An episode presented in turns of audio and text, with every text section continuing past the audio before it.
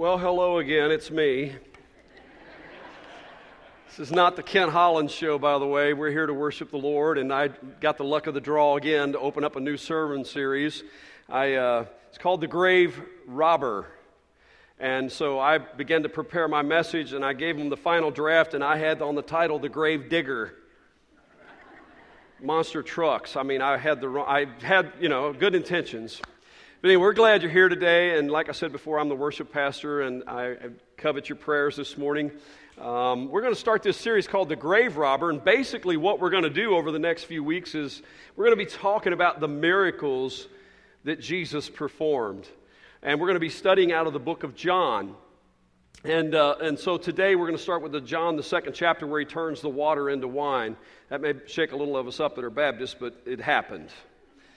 Um, the, the John chapter 4, he heals a nobleman's son long distance. How cool is that? John chapter 4, he heals a man who had been sick for 38 years.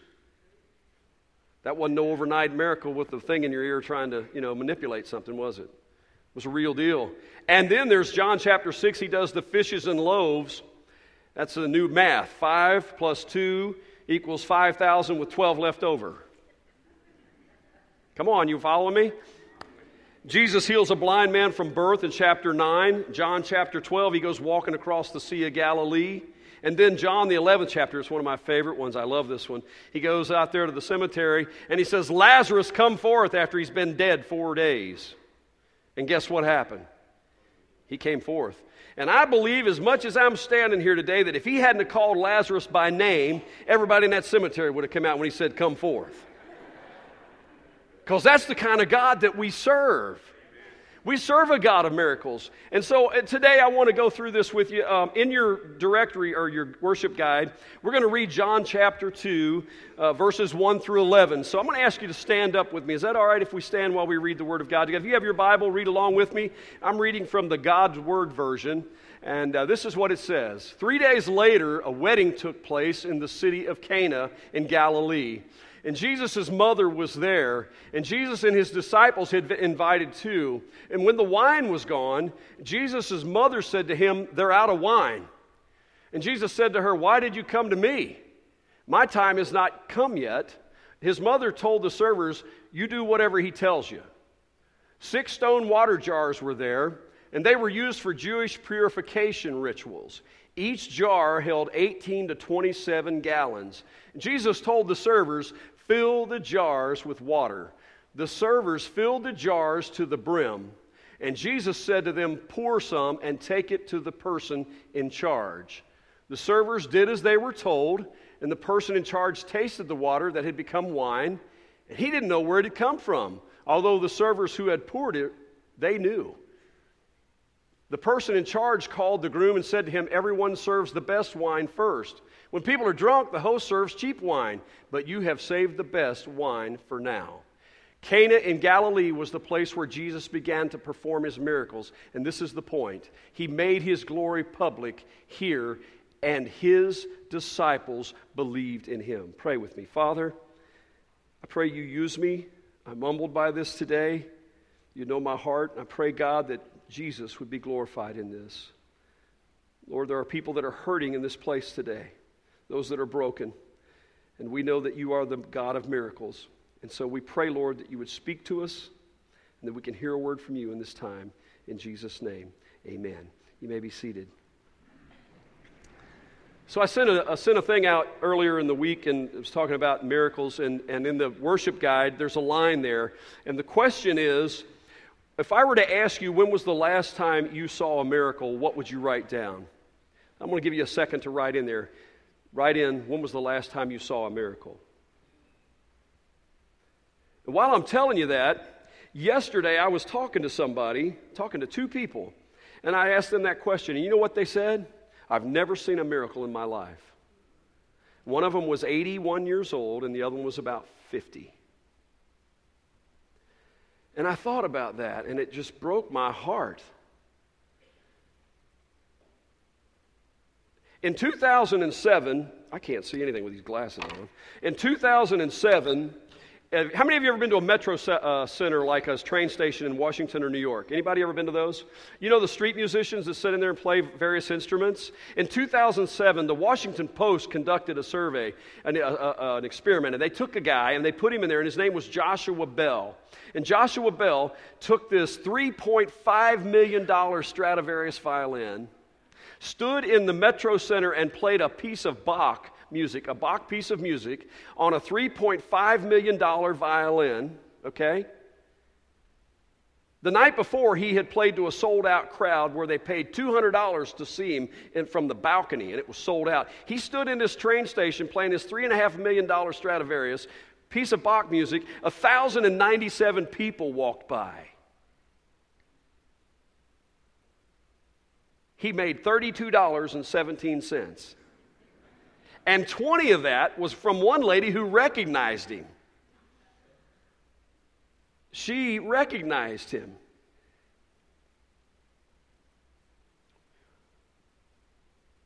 You know, that's kind of how life is, isn't it? How many times do we walk like with blinders on and we don't see the miracle that's happening every day? Come on now. Come on. If we don't see the moment of a violin player in a train station, how many God moments do we miss? One of the truest tests of spiritual maturity is seeing the miraculous in the monotonous. Think about that for a second.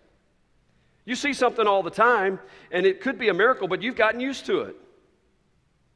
Imagine if there was a caveman living in a cave and he walked out and saw the sunlight for the first time. The sun come up, he'd be going, Wow, check that out. Did you go like that this morning? Why? Because you see it every day. There are miracles, I believe, that are happening every day in our life. The Scottish essayist Thomas Carlyle said it would be like a man living in a cave.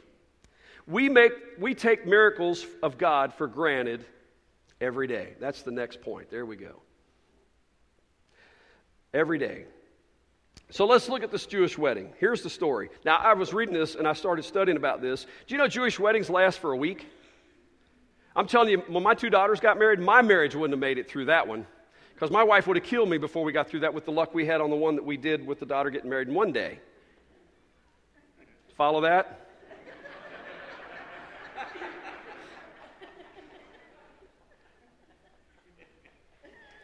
I'm not even sure I followed that.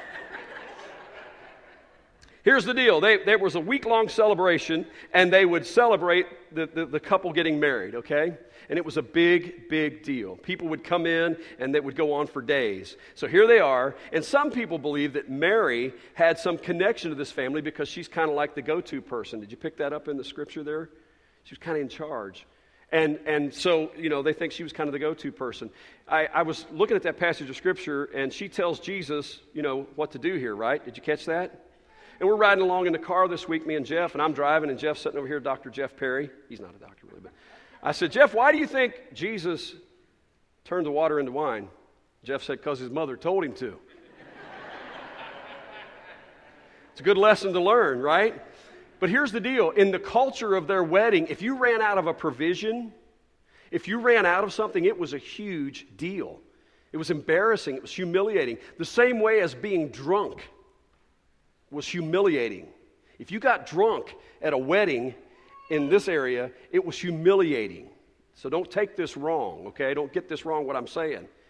So Jesus is there, this couple, it's an opportunity when they're getting married to be like royalty because most of these folks lived in poverty, worked hard with their hands. And so for this week, it was a big deal, and you didn't want anything to go wrong. Kind of like that three hours I spent in David's bridal shop that day with you, with, for my daughters. Remember that? You didn't want nothing to go wrong, right? It was a big deal. Now, here they are. They got this thing going. You got the background, and guess what? They run out of wine. Mm. And who do they look to? Mary says to Jesus, Do what he says. And I love this story because it's a simple thing, but this is the first miracle that Jesus performs. It's when he starts showing what's going on. Up to this point, he's been working in a carpenter shop, right? Joseph hasn't mentioned in this story. So apparently, some scholars think that Joseph had passed away at this time. And I'm thinking, would you like to have one of those tables, Wouldn't you like to have of those tables that Jesus made in the carpenter shop? Oh my gosh. I bet didn't go like this when you set something on it, you know what I mean? Speaking of that, when, when my daughter got married, we had 85 people. I got a little 1,500 square foot house, two acres. And we had 85 people come over for my daughter's wedding. This was my baby daughter. I told you about my oldest daughter a couple weeks ago. I got two. The youngest one, she got married. But she was graduating. And so Diane threw this big party and invited her family, which is like a tribe. And they all come over, and we got all these people. This is being recorded, right? Bleep that out. and so Diane's got this thing, uh, she's got this dollar store table that, uh, that she's bought for five bucks, and it's got three legs on it. And one of them's broke. And she says to me, You need to fix that, you know, because we're getting ready for the same kind of scenario as this wedding. I mean, I'm doing whatever she says. So I go get this table, I bring it in there, and I put it on the hardwood floor, brand new hardwood floor, in the dining room, and I go get my Black and Decker drill. Yeah. And Kelsey's standing there, which is my youngest daughter, and I go like this, and I go, and I got them all fixed. The legs are all good, and I go to pick it, pick it up. I've drilled it in the floor. And my daughter's like, oh, dad, oh, oh, oh, oh, that, oh, you know. I was going to throw a blanket over it.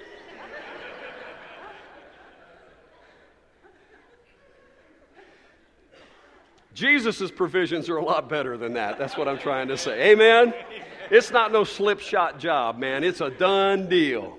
And he met the needs of this couple he met the needs of this couple, and that's where this is a beautiful story because he begins to flex his muscle here of, of what he, who he is and what he's, what he's all about. Let's go on. In a culture that's hard to do this, it was important, you know, to have this miracle performed. Mary had faith that Jesus would take care of business. It was more uh, that Jesus, it, somebody asked, why did Jesus do this? It was more than that. Jesus cared. That's the point I'm trying to make. Jesus cared. If it matters to you today, it matters to Jesus. Come on, somebody say amen. That's good. I need to know somebody's looking out for me today. You know, that the Lord cares about what's going on. Because some people think God's so far removed that He doesn't care about us. Well, if He sees the sparrow when it falls, guess what? He's, he's got it covered. And I don't know why I get so anxious and excited about things, but I do, you know. And sometimes I just need to give it back to the Lord. Ken Clore, one of my favorite people that was in this church that served with me, you know what he used to say? Give it to Lord, stick your hands in your pockets, and leave them there. I'm like, oh man, you know, it's hard to do, but I mean, that's what the Lord, you know, Mary said, take care of it, do what he says, and walked away from it. And he provided for that. Regarding miracles, Einstein, I've never read this before, but I found this very interesting. Here's what Einstein said about miracles he said, There are only two ways to live life as if there are no miracles or as if everything is a miracle. I choose B. I choose B. The fact that you're sitting here today, the fact that you're breathing, the fact that I'm able to breathe air, the fact that I was able to get out of the bed this morning. It's all a miracle. Did you know that right now, while you're sitting here, right now where you're sitting here, I got to read all this because there's a lot here, but listen to this. The planet Earth is spinning around its axis at a thousand miles an hour. Your papers ain't flying out of your hands, though, are they? Every 24 hours, we make a, th- a celestial 360. We're speeding through space at 67,108 miles an hour right now. Didn't even mess my hair up. That's 80 times faster than the sound of speed, speed of sound.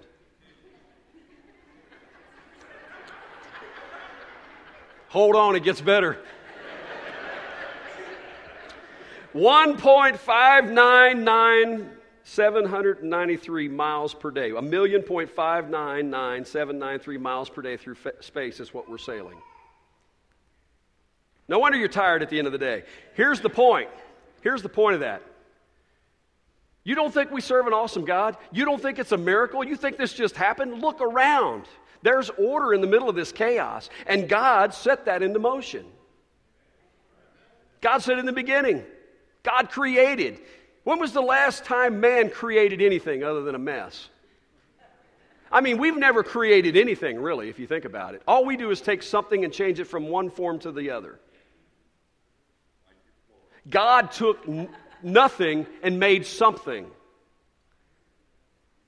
And it continues to. Go. How cool is that?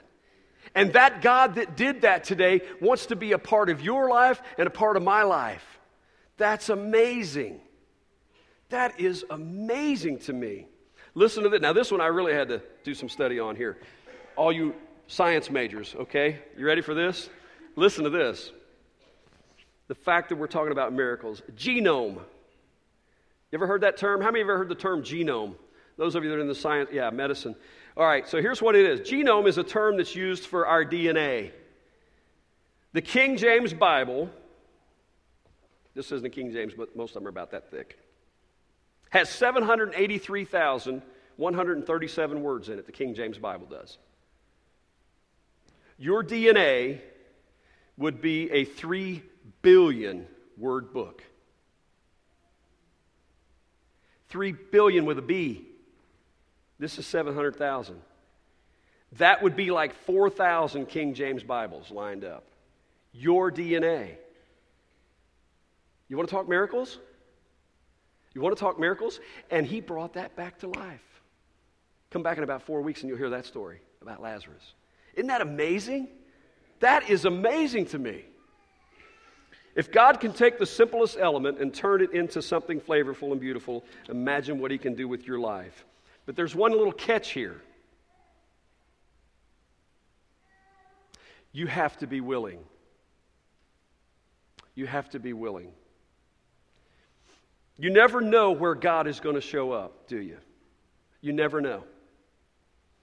I want to share a little per- personal testimony with you. The, the, the, biggest miracle that I can think of, I mean, all these things about science are amazing, um, but the greatest miracle that I'm going to be flat up, straight up honest with you is that Jesus Christ came and died on a cross for you and me.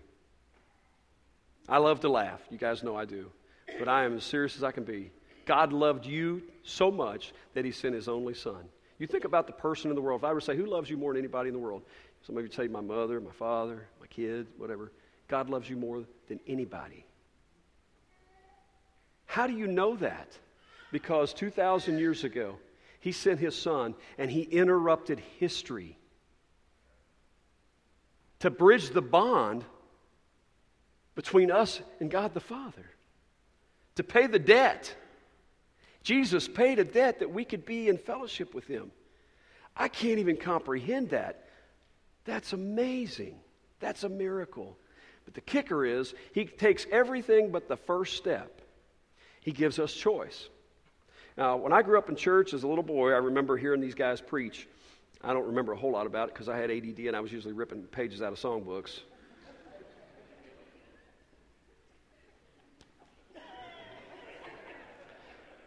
I learned who they were dedicated for and all that. My father would say, We just bought that one. and uh, I remember there was a time in my life, though, when it started getting real for me. And I remember going to church and I heard this story about Jesus, about this Jesus, and how he came and died on a cross that I could have life. And you know what I did? I stood back there and I grabbed that pew, and I remember this is what I call I called it the just as I am shuffle. Y'all ever do the just as I am shuffle? You know what I'm talking about? Where you grab a hold of that pew in front of you and you, just as I am. And I'm thinking to myself, man, I really want to trust Jesus because I know, I know that He died for me, but I don't know. What if I go up there and I don't act like the rest of them people? What if I don't cry? What if I can't cry like them other kids are crying when they go up there?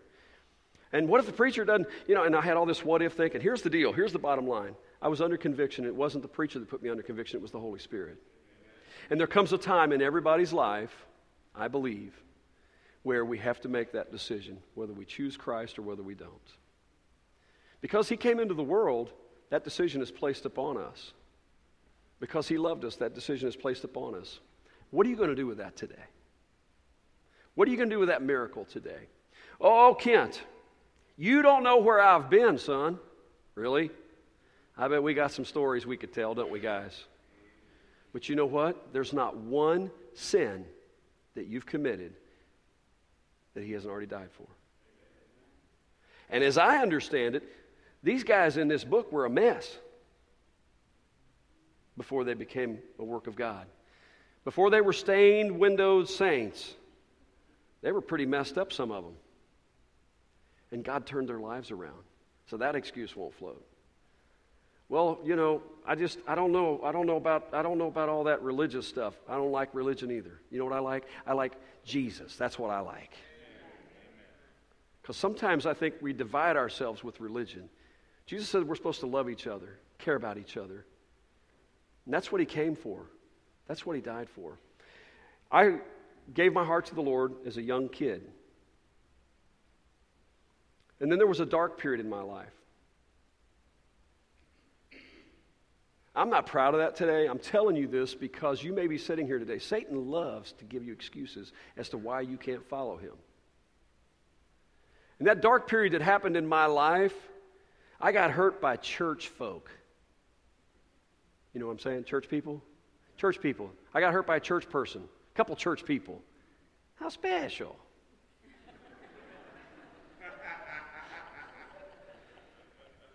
and you know what? Satan used that to knock me out of church being involved for a few years. And that was a lie from the pit of hell. And I'm telling you this because Satan will use whatever he can to keep you from being involved. And you know what? That person that hurt me, I started praying for him finally. I was like, you know, I can't win like this. I'm miserable. I'm going to start praying for him. Next thing I know, it was better. He hadn't changed, but it was better. What was up with that? That was the grace of God, wasn't it? It was a miracle, the miracle of forgiveness. So, what I'm telling you today is Jesus came, the greatest miracle in the world, to die on a cross that we could have eternal life. And if you have never accepted him, I want to encourage you to do that today. I want to know what's holding you back. He's done everything he can. Now it's up to you. And I want to share that with you because that's a miracle. You don't need to be carrying all this garbage around. You don't need to have all this trash on your back. Give it to the Lord. Amen? Amen. We're, we're going to sing a song, and uh, I'm going to have a communion time and a prayer time. I'm going to ask you to stand up with me.